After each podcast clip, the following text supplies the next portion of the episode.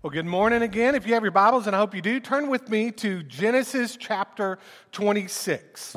After a long break, we are finally back um, in Genesis, and I'm looking forward to picking up where we left off. If you remember, we began our Genesis study with a series called In the Beginning God. We looked at each day of creation, we looked at the fall, we looked at the flood, and then the dispersion that came following the Tower of Babel. Then we entered into our second series called Patriarchs and Promises. This began our study of our patriarchs of the faith. But really, up until this point, we've only looked at one patriarch, and that is Abraham. And if you recall, um, Abraham was given a massive promise by God. The Lord said, I will make you into a great nation. I will bless you and make your name great. I will bless those who bless you. Those who curse you, I will curse. All the families of the earth shall be blessed by you. One writer points out what God was doing for Abraham, he was doing for no one else. No one else was given the promises that he was given. No one else was being told that they would be made into a great nation or that they would be given a great name. No one else was receiving God's blessings. And God was promising no one that they would be a blessing to others. The blessing given to Abraham is a blessing that is filtered down to each of us in this room through Jesus Christ. In Jesus, we have been given the gift of eternal life. And we have been given the instruction also to be a blessing to others. You know, we've already begun briefly looking at our second patriarch of the faith, Isaac. Even though Isaac is the longest living patriarch, he lived 180 years, there's really not a whole lot said about him. His name is used a lot in Scripture, but Genesis chapter 26 kind of gives us a snapshot of his life. What we will see with Isaac is that he lived a pretty ordinary life. He wasn't bold like his father Abraham. He wasn't a schemer like his son Jacob. He wasn't a gifted leader like his grandson Joseph. But what he was, was a recipient of God's promise and set apart as God's man to carry on God's promise to begin a people for his own possession. That is who he was. And the best way to describe this chapter and what we will study this morning is this our children tend to inherit our behaviors. As I studied for this message, I noticed several people ascribe um, a title to this chapter like father, like son. Uh, you, you know, when you think about um, your own children, our children tend to inherit our behaviors, don't they? They inherit the good things that we do, and sometimes they also inherit the bad things that we do. And that's what we'll see with um, Isaac this morning.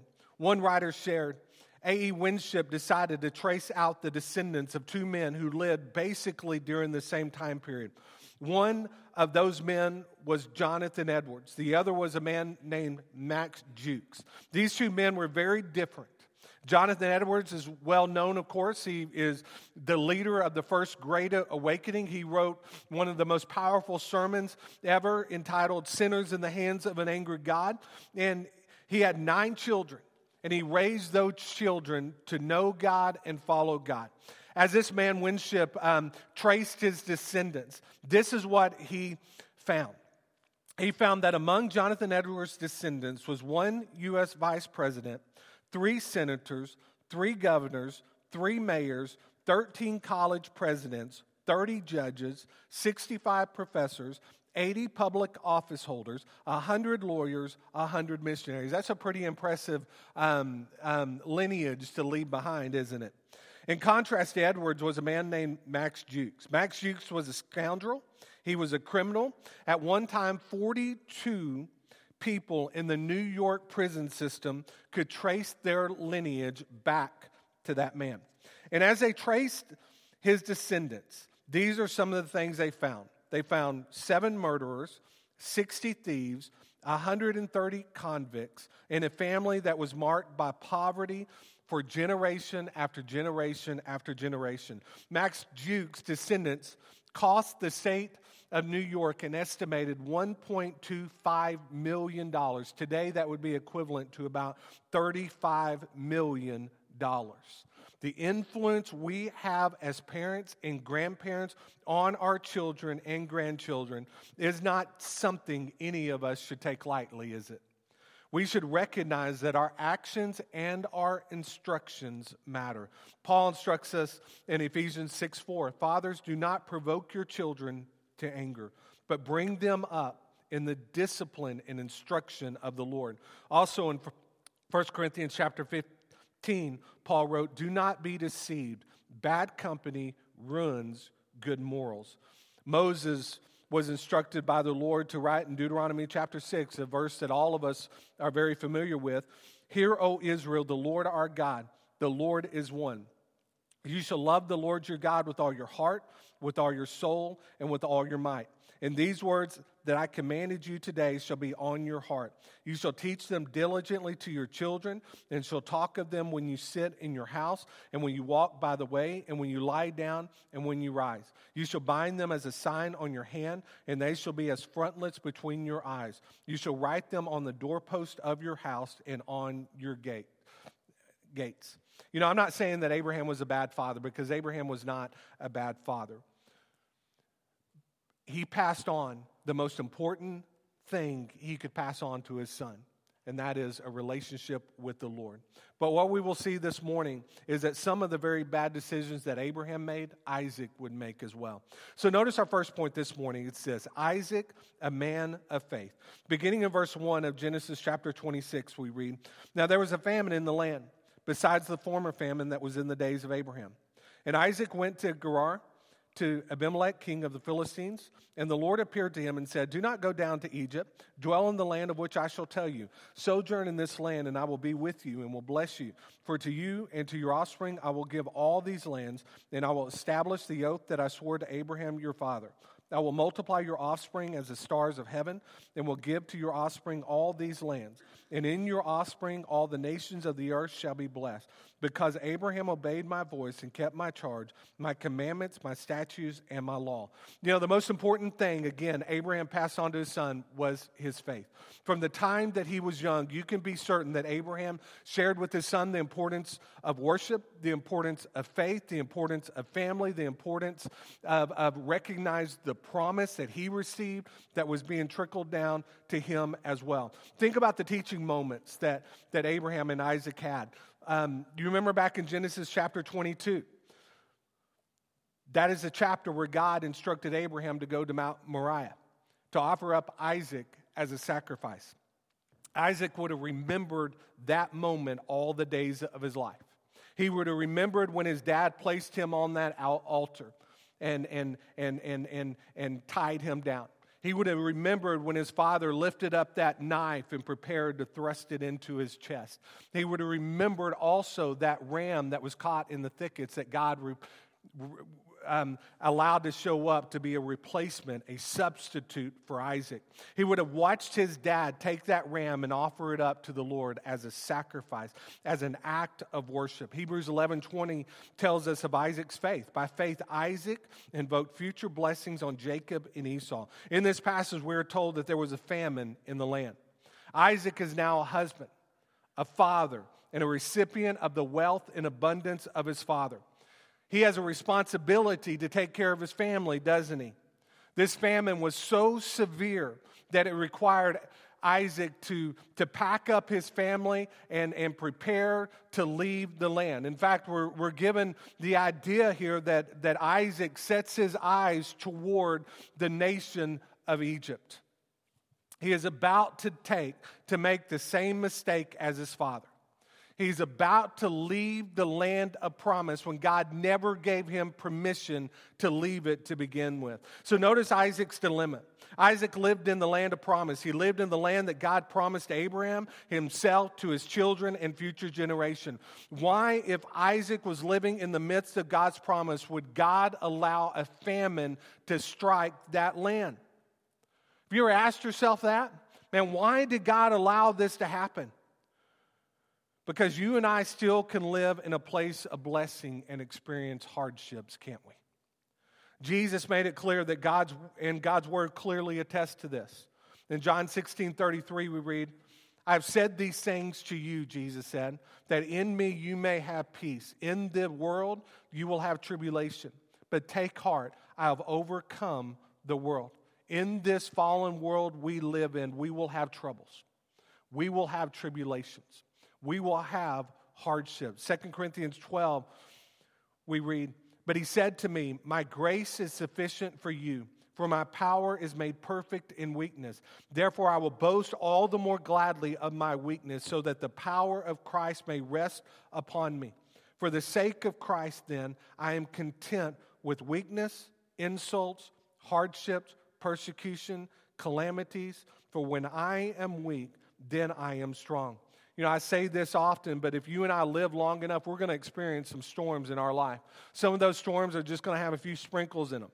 Some of those storms are going to be downpours. Some of those storms are going to be tornadic. Others of them are going to be Cat 5 hurricanes, aren't they? All of us have experienced different storms in our lives. When troubles come, a lot of times we have a tendency to blame God for those problems. But understand that it's during those times that God is trying to refine us, isn't He?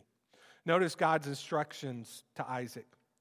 God would keep Isaac from making the very same mistakes his father did. He would appear to him and instruct him to go to Gerar. Then he would reiterate his promise that his father received and now that he has received. We read here, I will be with you and will bless you, the Lord tells Isaac. I will give all these lands. I will establish the oath that I swore to Abraham, your father. I will multiply your offspring as the stars of heaven and will give to your offspring all these lands. And in your offspring, all the nations of the earth shall be blessed. In verse 5 again, we read, Because Abraham obeyed my voice and kept my charge, my commandments, my statutes, and my laws. Because of Abraham's faithfulness, there is a transference of God's blessing to Isaac as well as to future generations. You know, we are not guaranteed an easy life as believers, but because of our faith in the Lord, we can be certain that He will be with us every step of the way. During the good times, during the troubled times, as well as during some of the most horrific times. Notice our second point this morning it is this Isaac, a man with flaws. In verses 6 to 11, we read So Isaac settled in Gerar. When the men of the place asked him about his wife, he said, She is my sister. For he feared to say, My wife, thinking lest the men of the place should kill me because of Rebekah, because she was attractive in appearance. When he had been there a long time, Abimelech, king of the Philistines, looked out of a window and saw Isaac laughing with Rebekah, his wife. So Abimelech called Isaac and said, Behold, she is your wife. How then could you say she is my sister? Isaac said to him, Because I thought, lest I die because of her. Abimelech said, What is this you have done to us? One of the people might easily have lain with your wife, and you would have brought guilt upon us. So Abimelech warned all the people, saying, Whoever touches this man or his wife shall surely be put to death. You know, when we read those verses, to me, it just leads me to scratch my head a little bit. How in the world could Isaac repeat the very same mistake that his father did? Last week, Danny and I, while we were in London, we went to the theatrical production of Back to the Future. One of the lines um, that is in that movie and now musical is, um, is Hello, McFly. Have y'all ever seen Back to the Future? You know, the thing that I love, um, one, that I've, I've, said that line often, but, but what Biff does is he takes George in a headlock and often he'll knock him, knock him in the head and say, Hello, McFly, what is he doing there? He's trying to knock some sense into him, isn't he? Isaac needed some sense knocked into him. He should have learned from the sins of his father. But instead, he repeated the very same thing that his father did. His father twice said that his wife Sarah was his sister. And here we see Isaac doing it once. Keith Krell shared a quote from Mark Bauer's book, Repeating Our Parents' Mistakes. And he elaborated on this. He shared Children of abusers have a strong tendency to become abusers themselves. Children of alcohol and drug addicts have a strong tendency to become addicts themselves. Children of greedy people or dishonest people tend to fall into the same traps that their parents did. That's just how it goes. It's sobering to realize that our sin doesn't just affect us, it affects others. If you are a parent, how you live serves better to teach your kids than almost anything else. Someone has said young people never do an adequate job of obeying their elders, but they never fail to emulate them. That's the real issue here imitation. Why did Isaac put his wife in danger? Why did he potentially hand her over to a wicked king or some other man in the land to potentially take her as their wife? Why? Like father, like son. Here, Isaac feared for his own safety.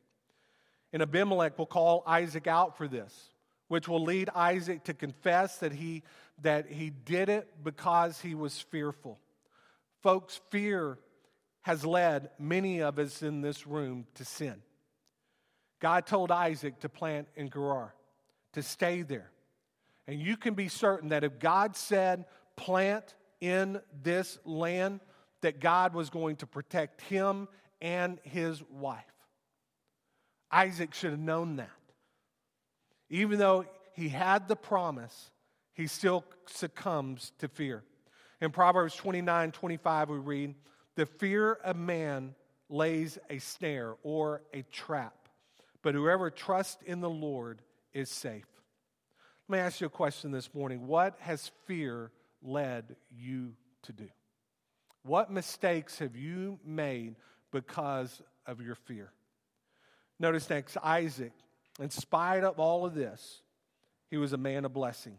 In verses 12 through 22, we read, And Isaac sowed in the land and reaped in the same year a hundredfold. The Lord blessed him.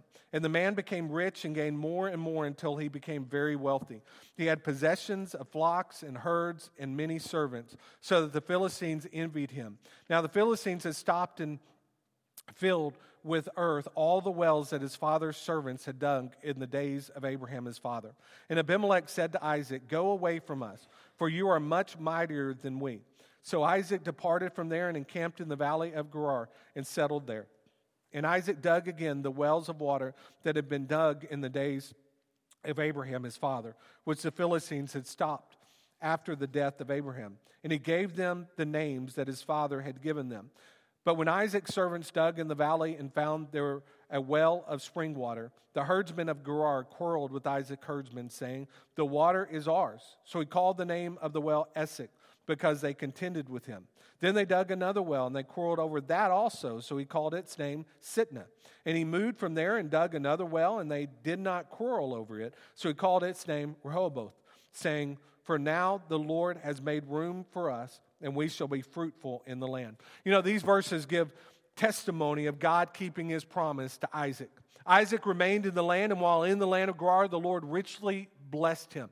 In fact, his blessing was so great that the king comes to him and says, You're becoming too great in the land. You need to move away from us. Please know that God's blessings are not always material, are they? For Isaac, they were both material blessings as well as provisional. Moses documented the wells that Isaac dug and the quarreling that occurred because of those wells. Why is this even documented? Man, this is one of those passages of scriptures often that you read and you just quickly pass over wells. What do wells have to do with anything, the part of this story? You know what those wells represent? Those wells represent God's blessing. Remember, there's a famine in the land. What is one of the leading causes of a famine? Drought. Water was essential. It's life giving, needed to sustain life, needed for crops, needed for, for watering yourselves as well as your, your animals. In the midst of a drought, God would give Isaac favor and provide for him exactly what he needed to sustain life.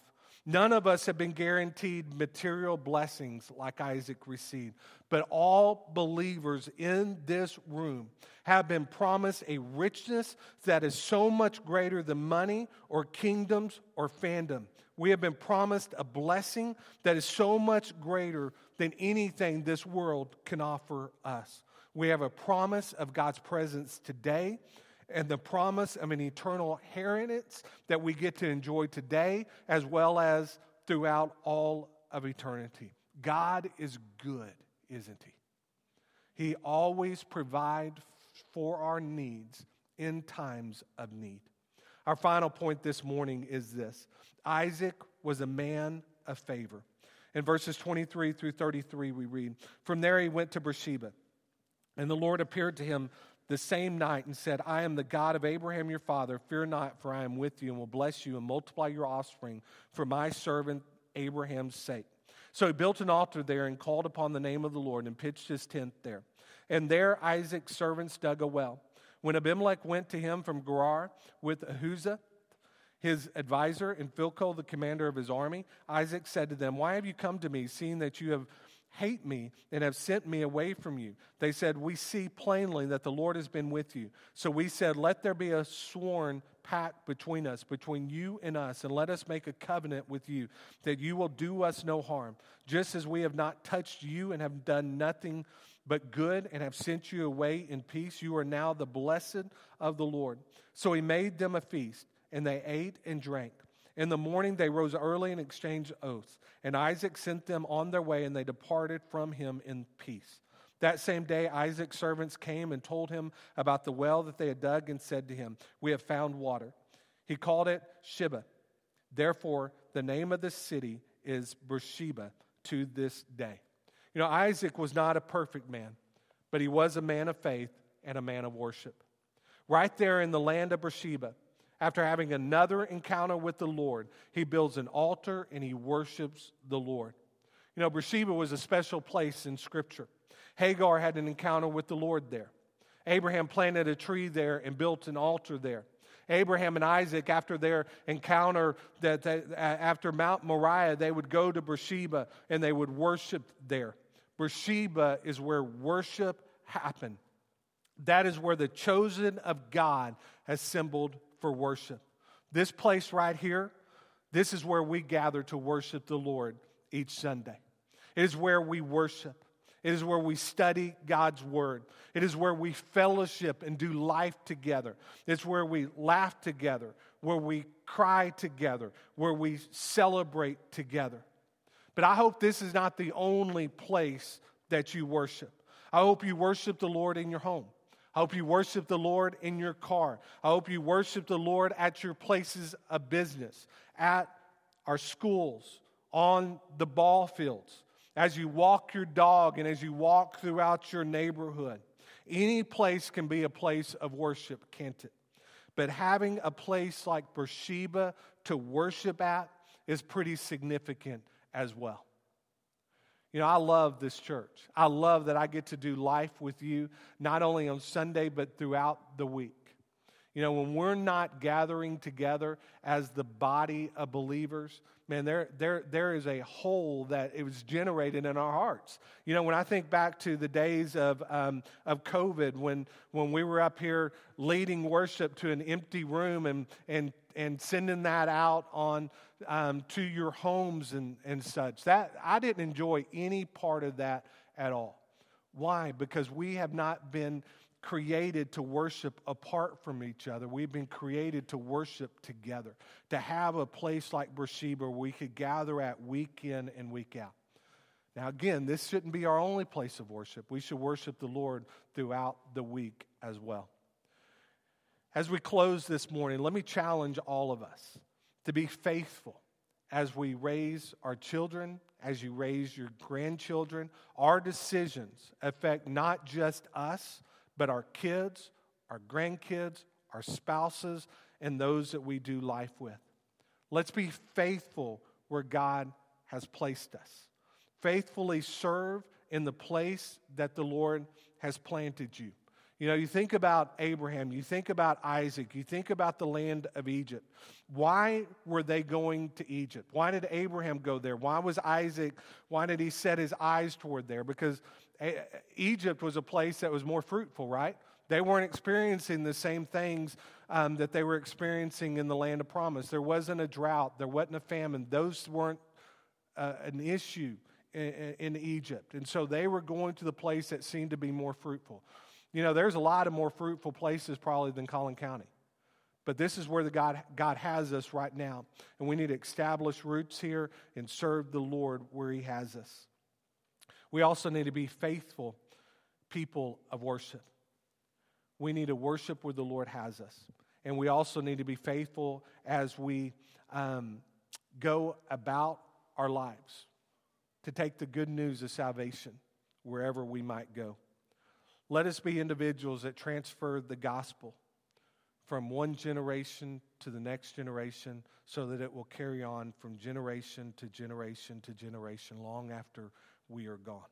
If you are here this morning and you don't have a relationship with the Lord, I want to invite you this morning to make the greatest decision that you could ever make, and that is to place your faith and trust in the Lord Jesus Christ, to repent of your sins, to confess with your mouth that Jesus Christ is Lord. And Scripture is clear that, that if we believe in the resurrection, if we repent of our sins and we have faith in the Lord Jesus Christ, we shall be saved. Hebrews, or not Hebrews, Romans um, 10 13 said, Whoever calls upon the name of the Lord shall be saved. If you're here this morning, you don't have a relationship with the Lord, I want to invite you to come. Let's stand together. I'm going to lead us in a time of prayer, and if there's a decision you need to make, you come. You come. Father God, we come before you this morning. Father, again, thanking you for the opportunity to gather in your house to worship you. Father, thank you for your word. Thank you for the promises found within your word. Thank you for the examples that, that we're able to see in Scripture. Father, I thank you that, that every um, saint in the Bible was not perfect because there's not a single person in this room that's perfect. Father, when we read stories about men like Abraham or Isaac or Jacob or, or Paul or Peter or any of our um, faith champions in scriptures, what we read is that they were not perfect. They made mistakes. They were people with flaws. All of us, too, have flaws. But we serve a God who has redeemed us, who has set us free from the curse of sin and the penalty of sin, and you have given us a new life in you. So, Father, when we allow our flesh to reign supreme instead of you, Father, thank you for forgiving us in advance. Father, I pray this morning that there's someone here that does not have a relationship with you. I pray that today will be the day of their salvation. Today will be the day that they confess with their mouth that Jesus Christ is Lord and believe in their heart that God raised you, Jesus, from the grave. Father, just move now during this time of invitation. For in Jesus' name we pray. Amen. If there's a decision you need to make, you come, you come.